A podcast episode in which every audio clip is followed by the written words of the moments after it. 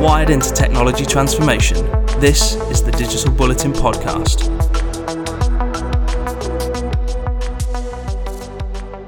Hello, listener. Welcome along. This is episode 19 of the Digital Bulletin podcast, viewing the fast moving world of business technology through the eyes of our expert panel, namely Digital Bulletin CEO Romilly Broad.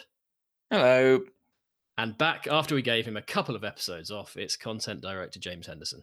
Hello. I was surprised to get the call. I thought, obviously, Dan and B did so well. I was thinking that, you know, I might be shuffled out for good, but here I am back again. Yeah, back in the cabinet, mate. After Mm. a, a few months in the in the on the back benches, did, did he miss us?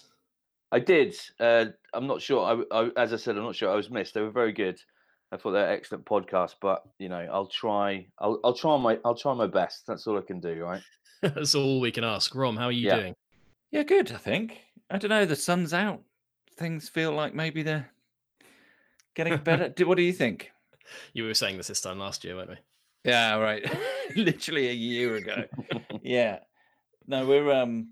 uh, Yeah, I, I'm. s- I'm faintly optimistic that um, things are improving. At least where we are, anyway. I know that's not obviously not the case elsewhere, but Well, hopefully we'll be able to do one of these in person again soon, which would be a novelty, wouldn't Wow. it? sound Right, a bit rubbish with masks. But yeah, okay. right, we have a cracking show for you today, listener. We'll be getting the panel's views on Microsoft's very big acquisition of Nuance Communications. We'll delve a little deeper into our case study on GHD Digital. And we have an exclusive interview with Enterprise Bots co founder Ravina Mutha. But first, as always, here's your news roundup.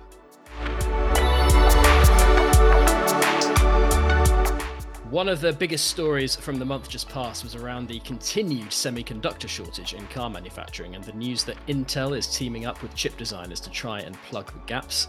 This is the first real strategic ploy from Pat Gelsinger since he rejoined the company as CEO. We also saw Grab announce its plans to go public via the world's biggest ever SPAC merger worth a reported $40 billion. The ride hailing company now also offers food delivery and financial services across Southeast Asia and commentators are calling this the continued rise of the super app. More recently, this week, we have seen MasterCard pay $850 million for Ekata, which is a company in the fast growing digital identity space. Apparently, Ekata's technology will give MasterCard the chance to detect fraudsters in real time, and MasterCard is betting big on companies in the digital security space right now. Elsewhere, we learned that Dell is finally spinning off VMware. Google is continuing to lose some of its most talented AI scientists in protest against the sacking of Timnit Gebru. And the UK is, quote, exploring a national digital currency called. Britcoin. There we go. Is it? Oh God. Well, uh, That's, uh, that's that's passed me by completely. That. it was. It was only yesterday, so we'll, we'll forgive you. But I think Rishi Sunak said it. So as soon as he said it, obviously it lost any sort of credibility or coolness. So I'm sure we'll have to find another name now. But yeah, Britcoin. Hopefully it's better than BritBox, our sort of national streaming service. If it's anywhere near as bad as that compared to like the American versions, then I can't see it going very far. Any, anything Brit is just Brexit in my head for some reason. Maybe that's bad. Yeah, we don't want any more of that. anyway, as you know, listener, you can get access to the best reporting on, on those stories and many more via the bulletin on digitalbulletin.com.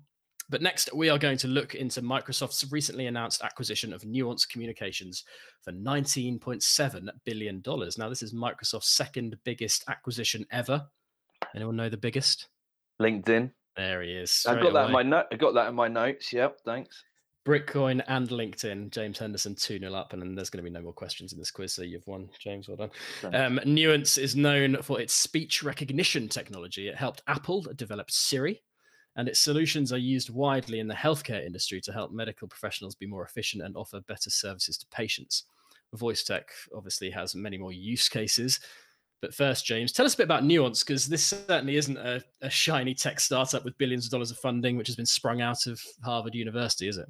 No, I mean this might be brief because obviously you took my little fact about LinkedIn. You've also uh, told everybody about how it was the base for Siri, so I've got very little left to say here. Um, but you are you are right. We are used to talking about when we talk about acquisitions. So much of it are, are startups or you know companies that have that have only come to the fore in the last couple of years, and they're unicorns and stuff like this. This company's like nearly fifty years old, and um, it's had so many sort of iterations and stuff. For people of a certain age, you might remember that scene in Only Fools and Horses with Trigger's broom about you know the different heads and and it sort of, when I was looking into this company, it sort of reminded me of that because it's just been through so many you know mergers, acquisitions, bought by this company and that company, but that sort of settled down in 2005. It was bought by a company called Scansoft. Um, that took its name, and since then Nuance has bought more than 50, 50 companies in the sort of voice recognition market. And it's not quite got a monopoly, but it is the leader by, by some distance. Um, so it's had a sort of long path to this, but it's been around a long, long time. But yeah, as I said, more than 50 acquisitions um, over the last sort of 16 years in that area. So it's sort of swallowed, you know, all that innovation and, and startup ecosystem up. Um, and yeah, and, and I think that that's why Microsoft has gone for it, obviously. Yeah, it's Microsoft's, as we said, Microsoft's second biggest ever acquisition. So a pretty big deal. James, what, why do you think Microsoft have done this? What, what do you think their play is here with this acquisition? Uh, well, I think that one thing is that the the pandemic with with video conferencing and video calls has brought that to the fore, and that's probably not going to go away ever now. Not we might not be able to do it as much, but um, I think we're we're always going to use it. You know, it used to be phone calls. As a journalist, when I was doing an interview with somebody, I would call them up before the pandemic. Now it's always video calls, right? And I think that um, they'll they'll be looking at this to, to use it as a plug-in for its Teams platform. Obviously, I think that, that that's definitely something it will do with. Um, if you can imagine, you know, a Teams meeting and afterwards you get a sort of transcript of it. I think that there's they'll definitely be looking to integrate it into its, its cloud platform. But I think you know the the the, the main reason it's brought it is because of its ambitions in the healthcare field. There's, you know, there's no doubt about that.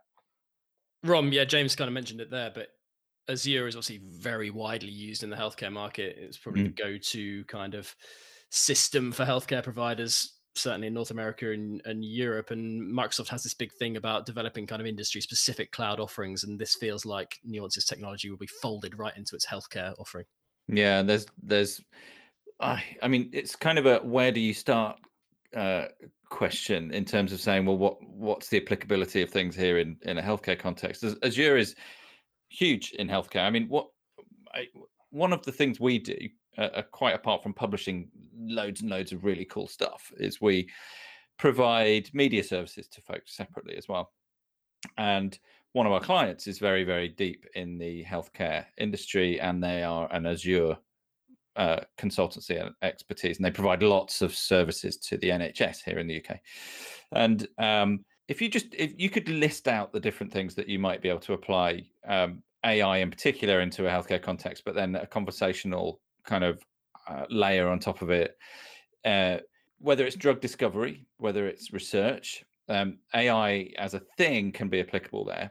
But if you're looking at conversational type interfaces, which I think is what we're really talking about with Nuance, um, there's all sorts of ways that you might be able to make uh, large, difficult jobs within an administrative capacity in large healthcare systems better by having uh, you know voice interfaces interfaces as part of an automated or intelligent automation type solution there to streamline things and reduce costs.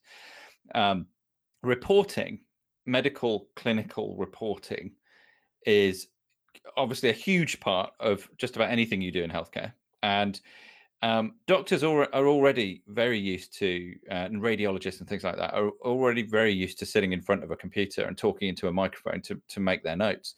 Um, this sort of technology, if it can be proven to be completely reliable, can not only make that quicker and easier, it can also make the outputs of those sorts of things more standardized. And once you've done that, you can expose it to advanced analytics because you're cleaning your data at the input point and you can start to do kind of some some crazy things on the back of that. If you imagine you've got you know thousands and thousands of um, radiologists for example using the same sort of system through azure you've got vast amounts of data that you can start to ask interesting questions to and stuff. So there's yeah it's it's it's kind of crazy uh, what the the the potential of all of this is. And you can you can see how it makes perfect sense for microsoft for sure it's interesting though, James, isn't it? Because speech recognition technology is far from a new kind of thing on the block. As you said, Nuance has, has been around for decades playing in this space.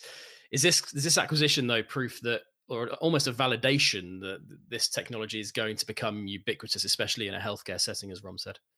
Yeah, I think so, and I think it's, it's another one. It's another thing that sort of the pandemic has accelerated. Really, we've had to get used to, you know, not speaking to people face to face and over technology and stuff, and, uh, and to find a way to capture that. If you think about voice recognition technology, is is a really useful tool. I think that I'll speak personally. For, for years, I've I've wanted good voice recognition technology, you know, to to do my notes for me from from my interviews. And I think what I've definitely seen, and I think I speak for you know a few other guys as well, is that the technology's really improved over the last couple of years. Able to take transcripts and um, recordings of, of people with strong accents where maybe English isn't their first language and really accurately represent what they've what they've done on the page. And the turnaround time is seconds. And you know, any writer will tell you that you know, put turning around an hour of transcription takes most of your day. So I think on a, really anecdotal level, I've seen the, the a, a real drastic improvement in this sort of technology.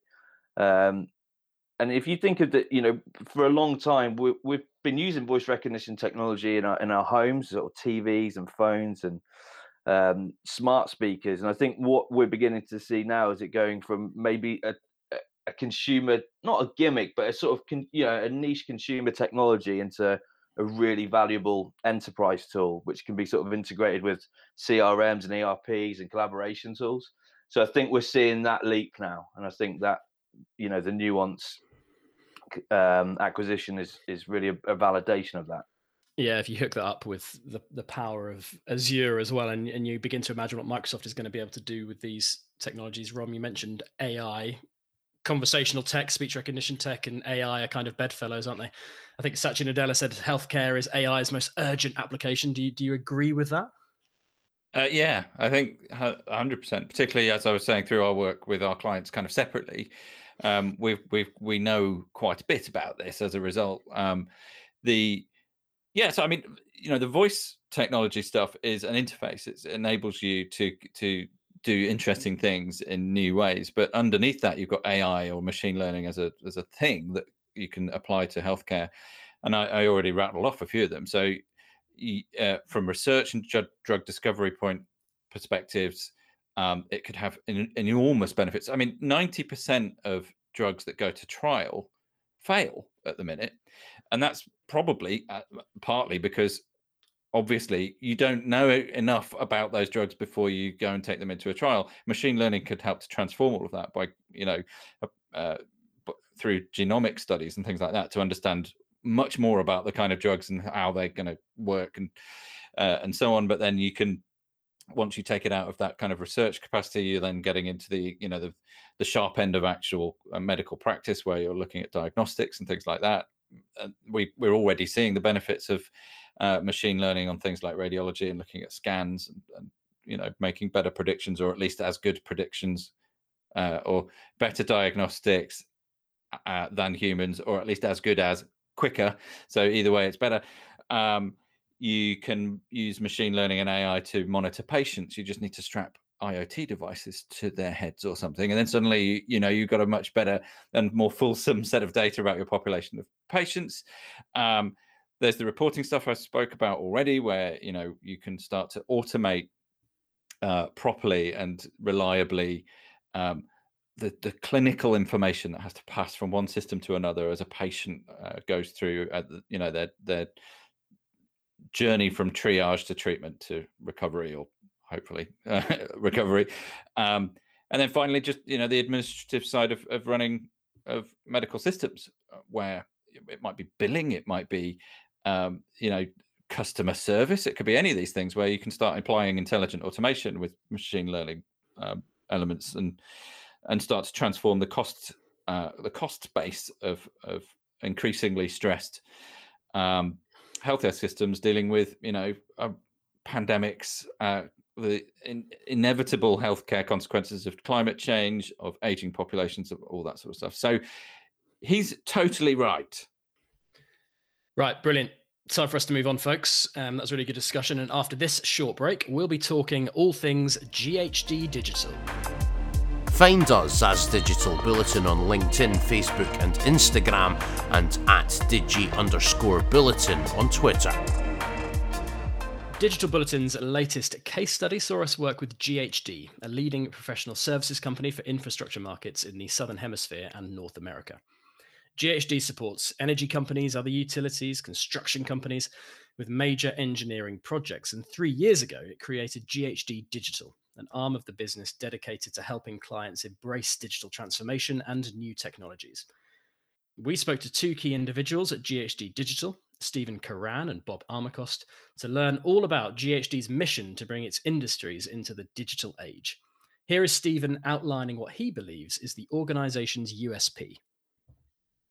What really makes GHD's digital's value proposition unique is that it's a blend of and an extension of what we have historically been known for as an organization, right? Like by way of an example, if you take a look at uh, water. Water has been a market that we've historically served as an organization for 90 years now.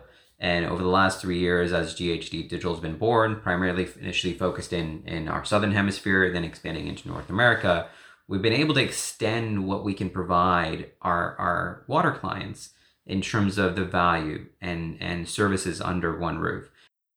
Traditionally, you've come in and have asked us to help take a look at your water transmission systems and help you uh, point out where we ha- might have structural faults in those transmission systems or where we need to make some um, targeted upgrades.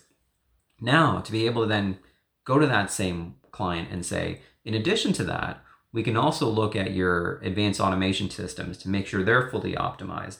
We can bring our data scientists in to help you as well so that if you're concerned about what your water consumption rates are going to be like in the future, we can model that for you and connect that back with our engineering capabilities.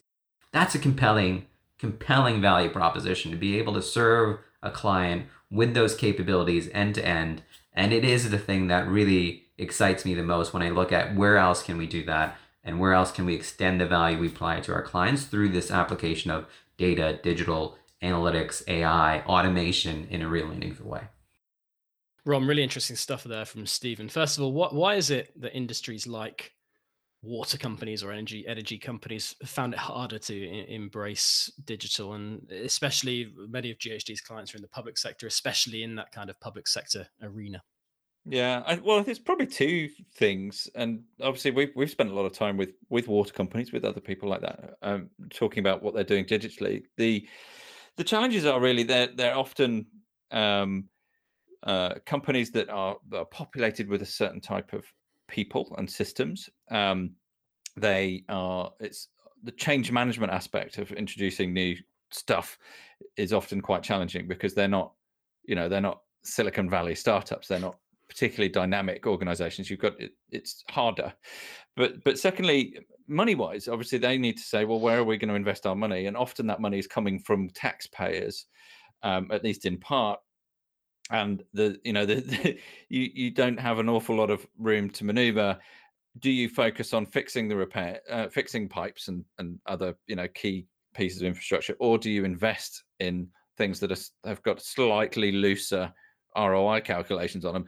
In the end, um, you combine those two things, and, and decisions end up being made to to to minimize or to you know to deprioritize those sorts of investments. I think that's changing though. Certainly through our experience and certainly talking through to GHD, it's becoming more and more obvious to these organizations that actually there are uh, more clearly defined and easier to identify and shorter uh, term returns on investment to be made through being more digitally astute than maybe they realize. And I think that's um, that's changing now. I think GHD would agree, right? I mean, well, uh, up an entire business to support it. I think GHD would say actually that's where they see their their massive opportunity because actually a lot of their clients maybe still don't necessarily realize that or haven't got the the means or capabilities to kind of tackle that kind of um, approach themselves. And, and GHD is obviously the middleman when it comes to supporting its clients with with, those technologies. Um, one of the one of the big areas, obviously, this is about kind of asset intensive organizations and that was another one of the challenges that the guys at ghd said was that when, when you're dealing you know, very simply with physical assets like huge water systems, it's a it's a lot harder to try and imagine digital change than it is if you're more of a software based company. It's it's pretty obvious.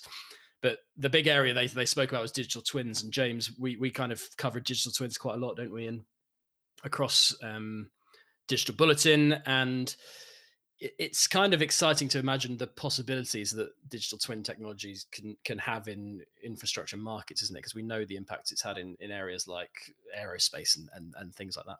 Yeah, definitely. I think that these sort of heavy industry type sectors have have you know you are right. It is a lot more difficult to imagine sort of digitalization and the the benefits of digital technology when you're dealing with like wind turbines or oil rigs or you know whatever whatever it may be.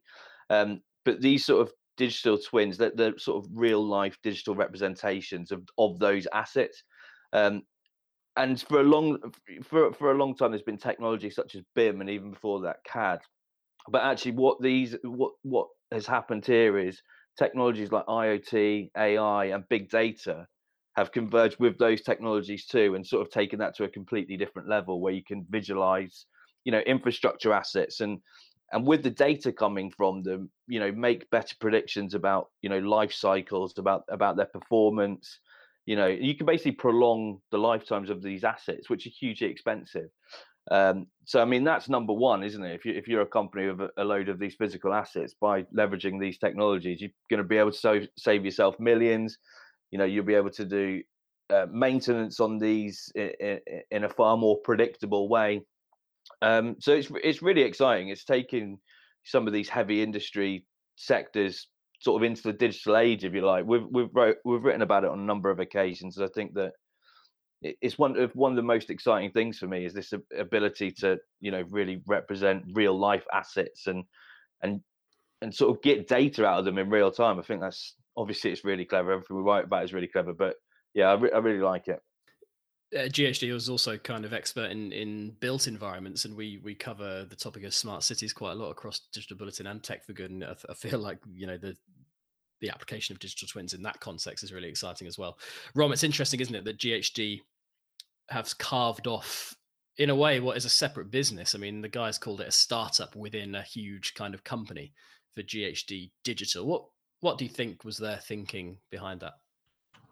Well, I think you know they actually, in some ways, I mean, they're a company that have been around for a long time, right? And they are have their real experiences in this kind of um, in the engineering stuff. So, in some respects, you'd imagine that they are kind of similar as a company to a lot of their clients or have been.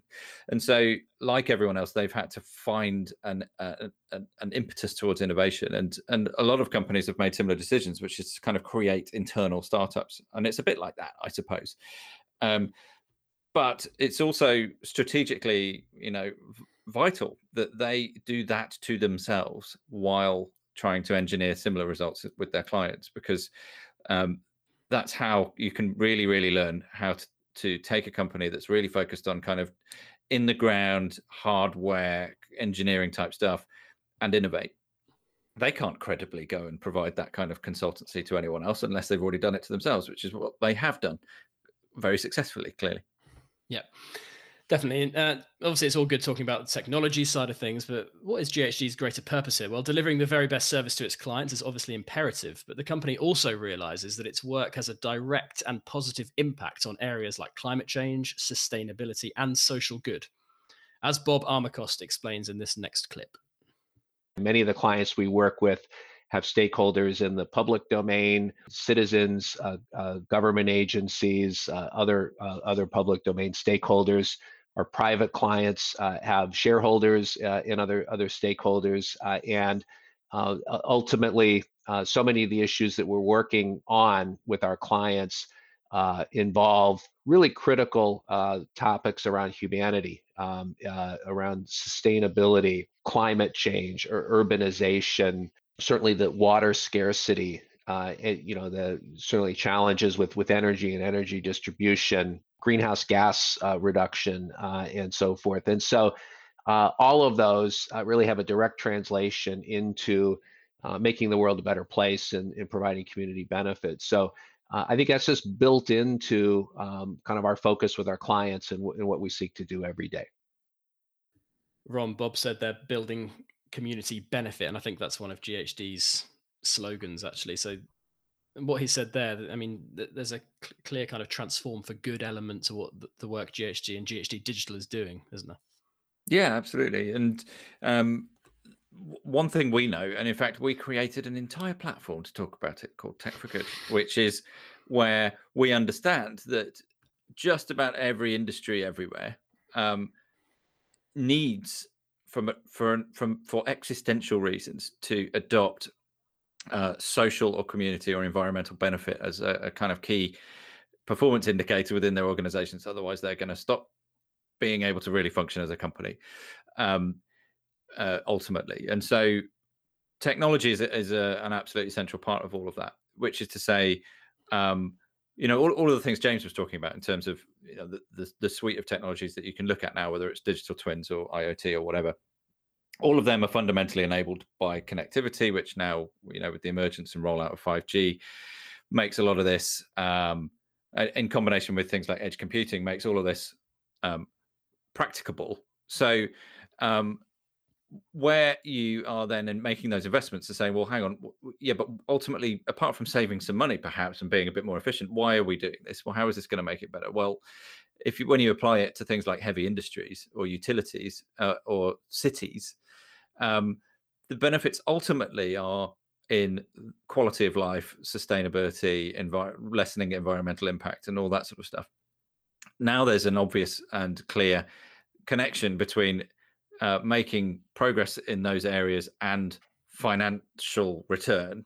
Um, you know, GHD is is obviously positioning itself as, as kind of central and uh, in in all of that. And and I tell you what, there's nothing better than than doing those things to motivate your own internal people as well. And I think they, um, because obviously you you need a purpose always. Um, when you've got a bunch of people motivated, not just by have, you know being part of a successful business, but by uh, making meaningful differences to society and people, um, you can you can achieve remarkable things. And I think you know these guys at GHD were clearly of that mind and were very enthusiastic about it. Yeah, I think there was a real pride almost, I think, that came across in the work that they were doing, especially for Stephen and Bob, who are two of the senior hmm. people within GHD Digital, that the work they're doing is having that direct direct impact. Another another really interesting element of it for me was what GHD's GHD Digital's plans are for the future. And obviously they're a they're a professional services company so they they as i said earlier they they kind of act as the the middleman but one thing they're really keen to do is build their own technology. And the one of one of the aspects of the story was exploring ghd's partnership with a company called esri which develops spatial analytics technology. Basically they map things so they can map anything from a building to a to a whole area, no matter how big or small. And they're, they're a long standing partner to GHD. And actually, those two companies are now sort of collaborating even more closely together to build unique solutions for GHD's clients. And I think that's a really, James, I think that's a really interesting angle, isn't it? Why do you think it's so important for them to kind of get their foot into the tech door, as it were, and build their own solutions? Well, I, again, I think that you know COVID has has really accelerated this journey of digital transformations for enterprise and um, and and someone like GHD has has to keep up. And I think they they said themselves that they believe that sort of in-house development is is critical to increase its its spread of products and services and and obviously revenue streams as well. And it's part of that ecosystem of sort of partners, tech, and people. I mean, uh, you you you spoke to those guys. Did you get an idea of you know what exactly what sort of technology that they'll they'll be looking to do? Is there an area they're particularly focused on to, well, to begin with? Unsurprisingly, it's around it's around data. Um, so that they're they're working with their clients to try and figure out how they can gather as much data because obviously you can imagine the power of having a, a, good data strategy when you when you're a water company or an energy company there's so much opportunity there and i think using ai obviously um, that combination of data and AI is really what they're trying to do. But with, with Esri specifically, it's about basically tailor-made products. Um, but yeah, it's, it's interesting to see. I'm sure they're going to have exploratory conversations around many different types of technologies at GHD. And what the the kind of main takeaway for me from this case study was the potential here, because um, I I don't think it's really spoken about a lot when when when we cover stories of digital transformation. It's often around industries like financial services, where where the use cases are maybe much more prevalent and and talked about. But in this industry, it feels like they're they are really on the cusp of change. And it was interesting speaking to Stephen, and he said when he was approached about the role, he wasn't sure initially because he didn't know anything about GHD as a company. He certainly, um, yeah, he, he he he freely admitted that he wasn't certain about taking on the job, but he he he told us that it's the best decision he's ever made in his career, and he he is generally kind of excited about the future. And I think the head the headline for the piece was revolutionizing industries, and it does feel like GHD is kind of in the middle of helping to do that for so many um, c- companies and businesses who haven't had the chance to embrace digital. So anyway, yeah, it's it's um it's all there for you, listener. If you want to go and read it on digitalbulletin.com, it's the front cover story in issue 27 of Digital Bulletin, which is out at the end of last month, and the videos and podcasts are available there too. Right, we're going to move on, and next we're going to hear about a new trend in the chatbot space. After this. Power up your day with the Bulletin Brief, the latest news, insights, and opinion delivered straight to your inbox. For this month's interview, I spoke to Ravina Mutha, co founder of Enterprise Bots. Chatbots have long been deployed in the customer service and business development areas, but since COVID 19, this technology has also been widely adopted to improve employee satisfaction and engagement. Ravina tells us the how and why, and we also discuss what types of organizations could benefit and the rise of voice bots, the next generation of chatbots. But first, here's Ravina on chatbots adoption around employee engagement. One of the things that we've noticed is that while customer service and sales and you know the common uh, customer facing use cases tend to be popular, um, chatbots, especially in today's digital age, tend to really help uh, employees as well, whether it's on the HR front, whether it's on IT help desk. So, for example, even taking care of simple queries like just a password reset. Uh, chatbots can be a very fast, efficient, and omni channel way of getting this done.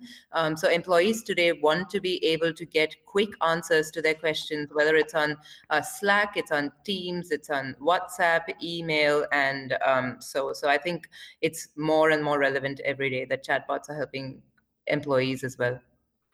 What impact has the COVID 19 pandemic and the subsequent rise of remote working had on companies adopting chatbots more in the in the workplace would you say I think it boils down to really motivation with uh, employees. Uh, that's been one of the big topics that we're focused on in this COVID 19 world.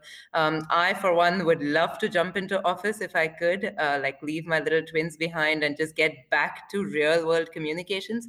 Um, so today, it's just so pertinent to have this kind of engagement with uh, chatbots and similar tools where uh, you really have employees bonding with each other, icebreakers, introducing new members to to the team as well. Um, so it's kind of also uh, an a fun component, you know, with employee engagement, uh, and I think that's really something that's required in today's digital workplace age.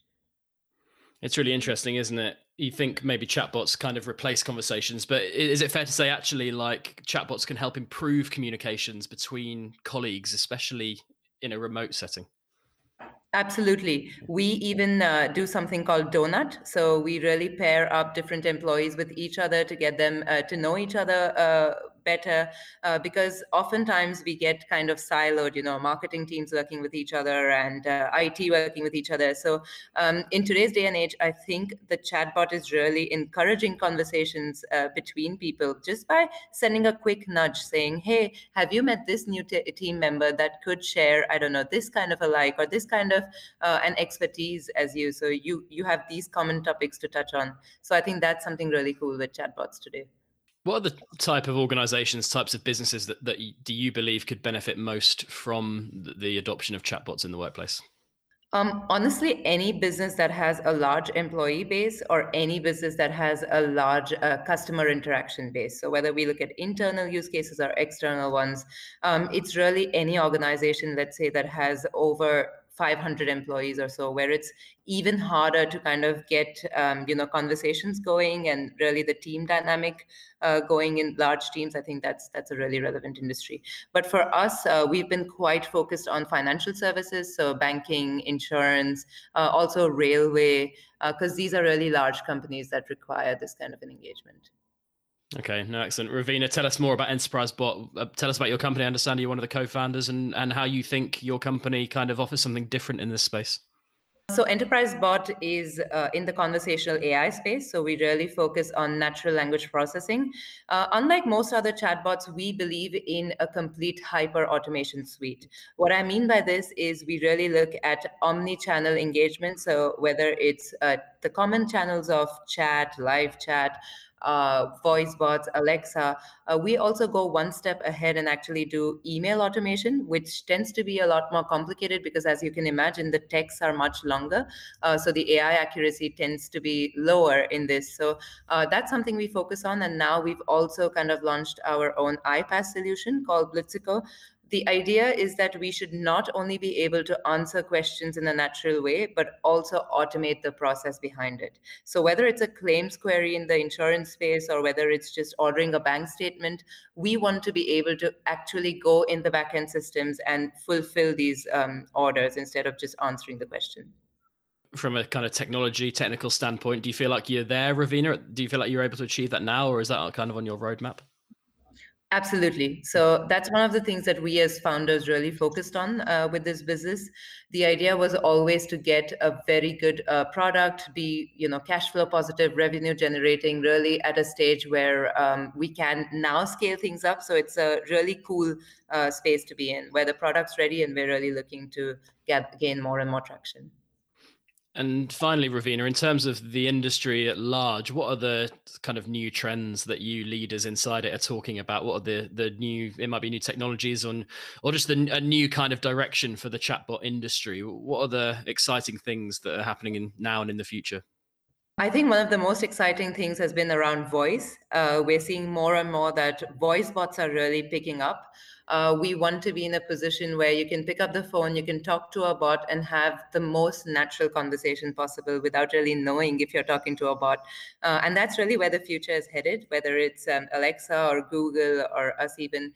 Um, the other thing that we're really seeing, uh, again, drills down to kind of the process automation bit, where even if you're on a chat channel or you're on WhatsApp, you're able to have a conversation where you can get an end to end resolution rather than just a basic FAQ answered. And that's really um, exciting for the future.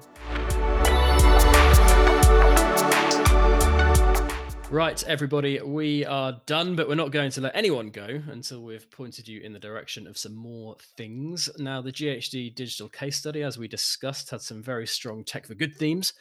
And we might have mentioned this before. In fact, Rom mentioned it earlier in this podcast, but we have a whole platform dedicated to Tech for Good. It's a monthly magazine, a weekly podcast, and loads in between. Just head over to techforgood.net issue 28 of the Digital Bulletin magazine will be coming out next week. We're going to release James, so go and work on that straight away. So look out for that. But in the meantime, all that's left for me to do is say thank you to my guests, Romilly Broad. No, no, thank you. And the returning James Henderson. Thank you very much for having me back. Very much enjoyed it. And we'll be back in a month's time, listener. Speak to you then.